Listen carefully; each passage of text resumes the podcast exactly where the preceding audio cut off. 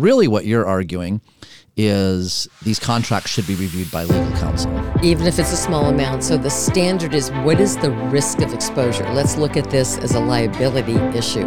If there's a risk of exposure that somebody could get hurt, that contract has to be reviewed and rather than just looking at the contract price. So, as I said, my entire focus on what should be reviewed has changed over the years. It's not necessarily a money grab by the association's corporate counsel, it is putting our boards of directors in a position to meet their fiduciary duties.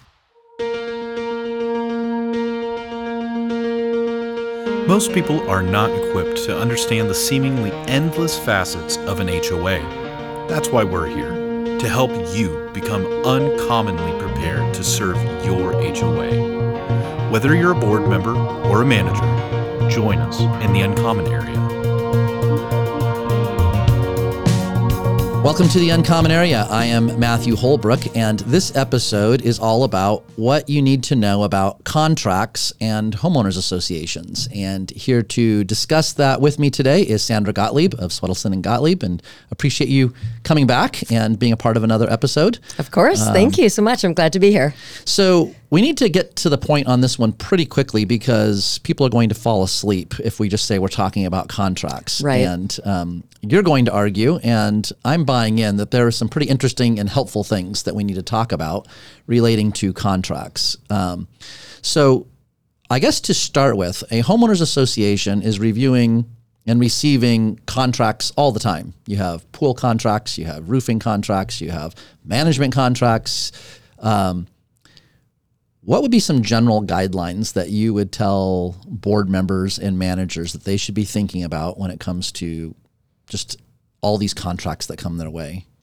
So, probably the most simplistic thing is to just think of things that cause protection for the association um, waivers, indemnity, uh, what types of protections the association has for liabilities created by others. I think the management contract really is the exception to the rule and that is my rule for associations that are at least 100 units or larger is have your own contract. You shouldn't constantly be paying for your corporate counsel to write a new contract to protect your interests. If you're going to send out an RFP, send request for proposal, send it out with a contract so the vendor knows this is what you're going to have to sign in order to be awarded this contract. All right, so three things I'm taking out of what you just said. One, you used the word indemnification. I want to come back to that. Secondly, you said management companies kind of fall into their own category. We're going to push that to the end of our conversation and we'll talk about that seems self-serving, but we're going to talk about why management companies fall into a little bit of a different category. And then thirdly, you talked about um, that associations for their vendors should have their own standard contracts. So I want to kind of take one and three, and we'll deal with the management company last. Perfect. So use the word indemnification. I've been in this business long enough to know how important that word is and how few people actually understand what that word means. So, talk to me about when we say indemnification, what are we talking about? It means that we want the association to be protected for the actions of the vendor. And it doesn't have to raise to the standard of gross negligence. It just has them doing the job pursuant to the scope of work. And if something goes south, that the association will be protected for any liability that occurs as a result of their actions. So I am a, um, a, a concrete repair vendor, and I'm out um, pouring concrete to repair sidewalks and I have some materials left out and a resident comes walking through, trips, falls, they're injured. They turn around, they sue the association because of the work that I'm in the process of doing. Um, and let's say the contract has an indemnity clause that says that I will indemnify the association, then in that case, that would obligate me to provide defense for the association? It would. And and the contract would also say, do we get to use the association's own counsel? Do we are we required to use the vendor's counsel unless there's a conflict of interest? So if we're pointing fingers at each other, a conflict is created and we would make a demand for separate counsel for the association. Otherwise, if we're joined at the hip in the defense, it really doesn't matter who is providing the defense as long as it's a competent defense. But that's the exact example of why indemnity is so important. I sort of have a golden rule on this, if I could just take a lead for a second. Yeah. So at the beginning of my career, I used to think it was contract amount. So I would say to an association who didn't want to spend the money, if you have the money to do this contract again, without it really creating havoc in your association, meaning if somehow you get stiffed, then go ahead, go. Make sure that you get as many protections as you can. And then we had a situation many years ago where an association did not provide us with a copy of a gutter contract, simple $800 contract, and signed it. Thought it was a proposal, didn't realize that that meant it was a contract. And the employee showed up. They said that everybody working for them would be an employee to work and was on the roof for less than 10 seconds before he fell off and became a quadriplegic. That contract had a full indemnity that the association was giving the contractor, not the other way around. In that contract, it also said they were not going to use employees. The person who performed that work was somebody that was picked up to do day labor at um, one of the large stores that sell um, goods for um, all kinds of construction work for homes and businesses. And uh, person did not even know the contractor did not even know that person's name. In litigation the association wound up having to defend the contractor and uh, the special assessment on all of the homeowners uh, resulted in three homeowners losing their units. Mm. This is before that special assessments were included uh, in the HO6 policies. So it's a very, very important concept to recognize, and you hit right on the most important, which is the indemnity and what protections that gives the association as the client. So, one, a contractor is going to have a uh, an incentive that they want indemnity language in the contract, but they want the association to indemnify them. And you just outlined an example where that's not going to work out well for the association. It needs to be the other way around. The contractor needs to be indemnifying the association. And um, so that's something that managers, board members need to be watching for. But really, what you're arguing is these contracts should be reviewed by legal counsel even if it's a small amount? Even if it's a small amount. So the standard is what is the risk of exposure? Let's look at this as a liability issue. If there's a risk of exposure that somebody could get hurt, so anything above six feet where somebody is getting on a ladder or a stairwell, that contract has to be reviewed and rather than just looking at the contract price. So, as I said, my entire focus on what should be reviewed has changed over the years based on that catastrophic loss that happened to this association. Yeah. So answer the the person who's watching this or listening to this episode, and they're like, "Well, of course you're going to say that, Sandra. You're the attorney. It's self-serving. You want to have everything reviewed." Um, how would you respond to to that person? So looking at a small contract is always a loss for me because I can't charge for what it costs to really make sure my client is protected.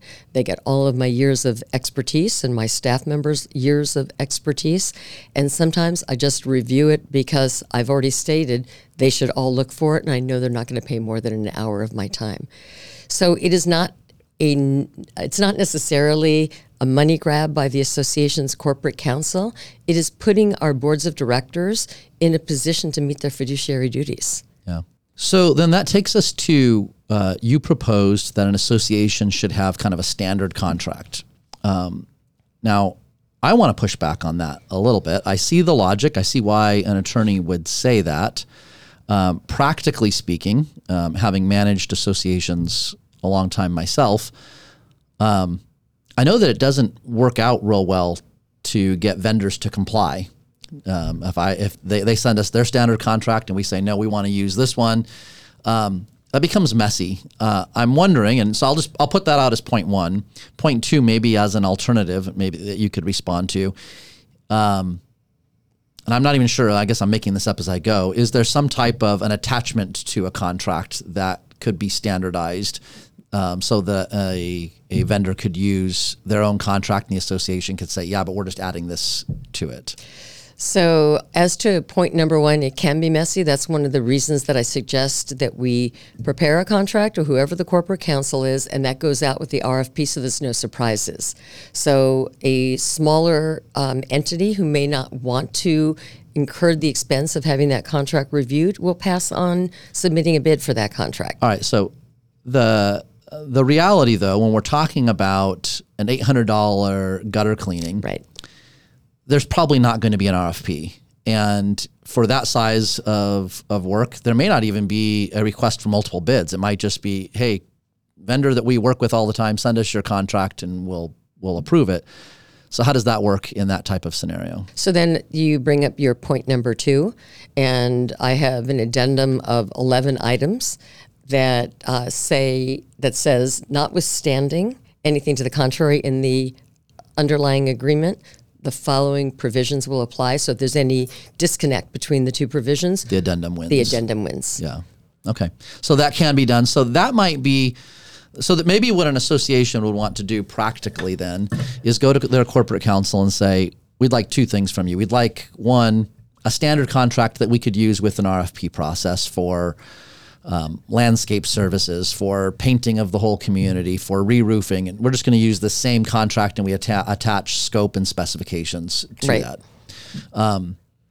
then you're not having to go back and get that reviewed by counsel every time. You've Right. got a standard version that you're using. Option number two that you're asking um, of counsel would be can you provide me with a basic addendum that we can attach to smaller contracts and any projects that come up that we're not doing an RFP process for that can just be attached to an existing vendor contract? Exactly. So most attorneys that will do something like that, and this would apply to us as well, um, will say, "But you can't change anything in this document because, as you know, as lawyers, every word counts and means something. So if you start moving things around in that short eleven-item addendum, it really could impact other provisions in that addendum. And so you just send that off with the cover letter, and it allows management to take direction from the board, and you always want the board to say this to management use this with those contracts so that management has its own protections in not acting unilaterally, but taking the direction from the board on these contract matters. Yeah. So, kind of to summarize very quickly on this portion before we move to the next the next uh, topic related to contracts, um, indemnification is an important feature in these contracts. Associations want to be indemnified by the contractor, not the other way around. Um, you, if at all possible, want to work with your counsel to have a standardized contract that you can send out with RFPs. You want an addendum that you never touch that can be attached to smaller projects. And I think your overarching input, you can tell me if I have this wrong, but um, it's not necessarily the the dollar amount of a contract that is going to speak to the potential liability of the association. It's the scope of work that's to be done, and depending on what that scope is, even if it's a very small contract, that could lead to significant liability. Absolutely. And that's the example that I gave is very, very tragic, but it really was enlightening as to how we look at contracts. Yeah. So, management companies. Um, I asked you the question that um, uh, uh, that seems to be self-serving for uh, an HOA attorney. Yeah, let's attorney. talk about self-serving. Now we're talking about our contract. So. Um, it seems to be self-serving for me to say, yeah, everybody else you want to be treated in one way, but for the HOA management company, it's in a different category, and the contract is going to look a little bit different. Um, maybe you can address why is that? What's different about an HOA management contract compared to everybody else, and what might need to be considered differently? So, first of all, I do buy into that with obviously amendments to meet each association's individual needs uh, and both parties' tolerance levels. But the reason that it's different is that we have a very unique industry. And the managing agents in our industry are given indemnity for their actions, short of normally gross negligence and intentional actions. And that's based on a body of law, principal agency law. And ma- the managing agent is taking direction from the principal, which is the board of directors for the association, and carrying out those acts within a defined scope of what you can do, building on those instructions. So that the reason you get indemnity is as if the principal was carrying out that act as opposed to you as the agent. And that's really why you, as opposed to other vendors, would be entitled to that indemnity. Yeah. So to um, put it in, in other words, the manager or the management company is acting as an agent on behalf of the association, on behalf of the board of directors. And so, as long as they are acting within that scope and according to the direction that they've been given to reasonably manage the association, um, claims that come up against the against the management company um, as the agent are really claims against the association, and therefore the association would provide indemnity for that. Right. So, following your line of thinking, absent gross negligence. Correct. Uh, yes, it would be as if the association, and we do get all the time people get it wrong. They just Yeah. sue the management company and they don't understand that we're just tendering it to the association for coverage. Yeah. So you go back to the example we were talking about with the concrete vendor previously. Um, somebody trips, falls, and let's say that contract is set up um, properly that the concrete vendor is indemnifying the association. But a homeowner comes along, and who do they that trips and falls? Who do they name? They name potentially the concrete vendor, the association, and the management company. Right. And uh, if there's not that type of indemnification language between the association and the management company, the management company could get pulled into having to provide a defense for something that the association's vendor did. Correct. Um, so that would be one of the reasons. Um, I think the other reason that doesn't get addressed um, often enough, and maybe you can respond to this, um, anything that happens in a homeowners association could come back on the the management company as the agent. Um, there's some raised sidewalk someplace, and there's no other vendor involved, um, and somebody trips and falls. They're hurt. They're injured by that. An argument could be made: management company, you should have known about this raised sidewalk. And somebody tripped and fell on that, and so management company, you're responsible for that. Um, the challenge I would argue, and again, you can respond to this, but I would argue as the as the management company is if you're managing a community of 2,000 homes and you have 20 miles of sidewalks and roadways, um, it's not going to be a reasonable expectation that the manager is going to know about every possible lip or something that, that comes up in that regard. And the association's insurance is written specifically to address and protect the association and the management company for those types of, of situations. And so there is a, there's an insurance consideration there that it's already built into how the association's insurance is going to function. Right. And I think that that element of being built into the association's policy is based on the premise of known or should have known. Right. And if you have as much square footage as you were just referring to, how could you have possibly have known? Now, if the facts show differently, you have 17 complaints, Right. people have Yep. tripped, one sprained ankle, one broken finger when they fell, a chipped elbow, and you still did nothing about it, and that now was you have within your gross scope. negligence or willful misconduct. Exactly. Yeah. And and that would be beyond the indemnification. and that's the carrier is going to say, you guys are on your own. And then the question is, are you going to go after the association when possibly you had some malfeasance in that process? Yeah, and that's the that's where understanding that gross negligence, willful misconduct, or intentional act uh, comes into play in this. That as the management company, taking that same scenario again, if you have this laundry list of um, emails and communications and incidents that have happened around this, and the management company did nothing on it, and maybe add to it, the board has given specific instruction to the management company get this addressed and the management company didn't do anything about it. Now you could see that the management company could potentially have liability, especially if a certain amount of time had gone by in, in that. Um, so um, again, it's that I think it's the, the it's the agency relationship that that creates a little bit of a different dynamic with Exactly. the management company. Exactly. But the obligation for the managing agent really is the same as it is for for me or any other vendor that's providing service to the association. We're supposed to put their needs above our own. That's in our contracts and it's in our performance requirements for whatever degree or certification uh, that each one of us have in our particular industries and what our obligations are to our mutual clients. Yeah. Well, is there anything else? Um, I, I'm sure we could talk for a very long time on contracts and homeowners associations, but is there anything else that comes to mind that you think would be important that uh, that we cover here? I think that I'd like to just as a reminder for our board members to know that, and maybe management as well, a proposal is a contract. And sometimes I will be at meetings and I'll see a managing agent say, Oh, here's a proposal. I just need you guys to sign off on so we can do this. And no one really sees that as a contract that requires the review. And I'm glancing over and I see that's $17,000 worth of tar. I need for some sort of protections. And I lament on what if I wasn't at that meeting? What if I didn't see that in action? So proposal e- equals contract. Yeah, yeah, that's a really good point. You as soon as you sign the proposal, now it's become a contract. Exactly.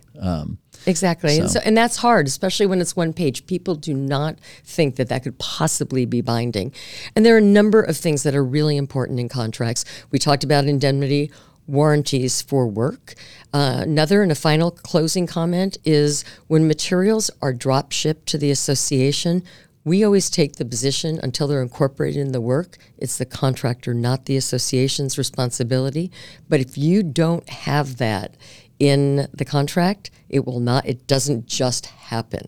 And that will be a major fight in that contract. And it could have implications of tens or hundreds of thousands of dollars Yeah. of liability. Yeah, absolutely.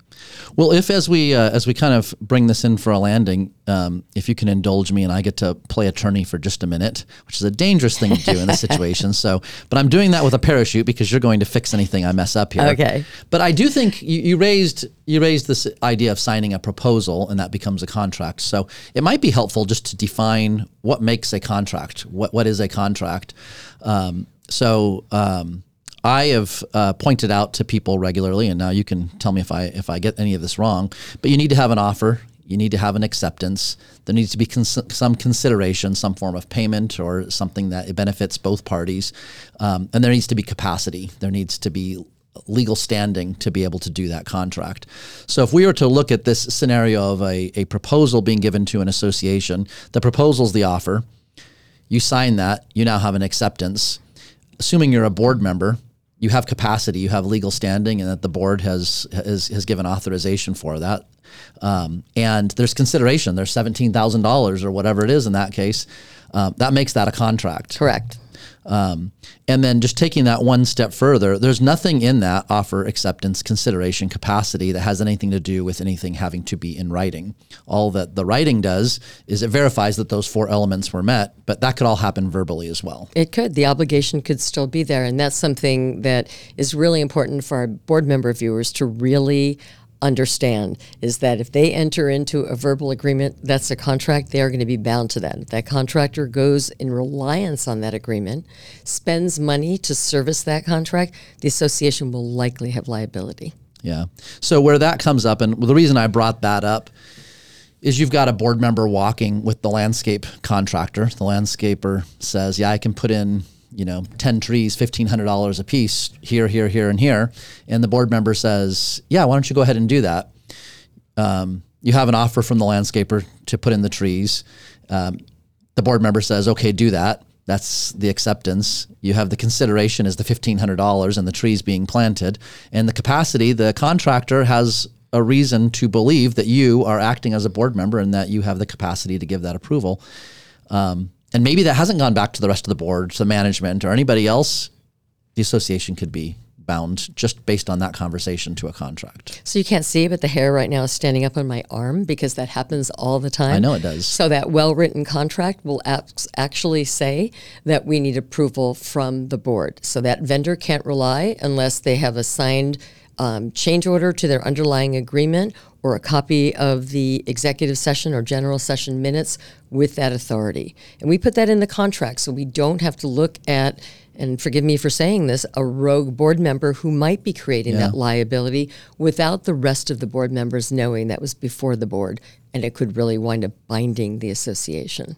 All right, yeah. So just uh, to clarify that one step further, what you you are suggesting is you have a in this scenario that I just painted, you have a, uh landscape contractor, and so you have a contract with the landscaper for overall landscape maintenance.